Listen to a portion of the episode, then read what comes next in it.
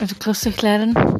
Gestern am Abend haben ich einen Film geschaut. Der Papa war in Linz unterwegs und ähm, hat sich die Klangwolke angeschaut, alleine. Ähm, heute, haben wir, heute habe ich mich lange ausgelaufen.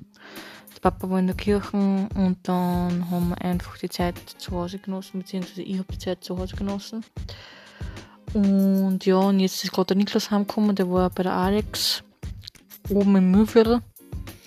Und um äh, sieben kommt Mama heim und dann schauen wir, was, was wir heute noch essen dann. Das weiß, weiß ich jetzt nicht ganz.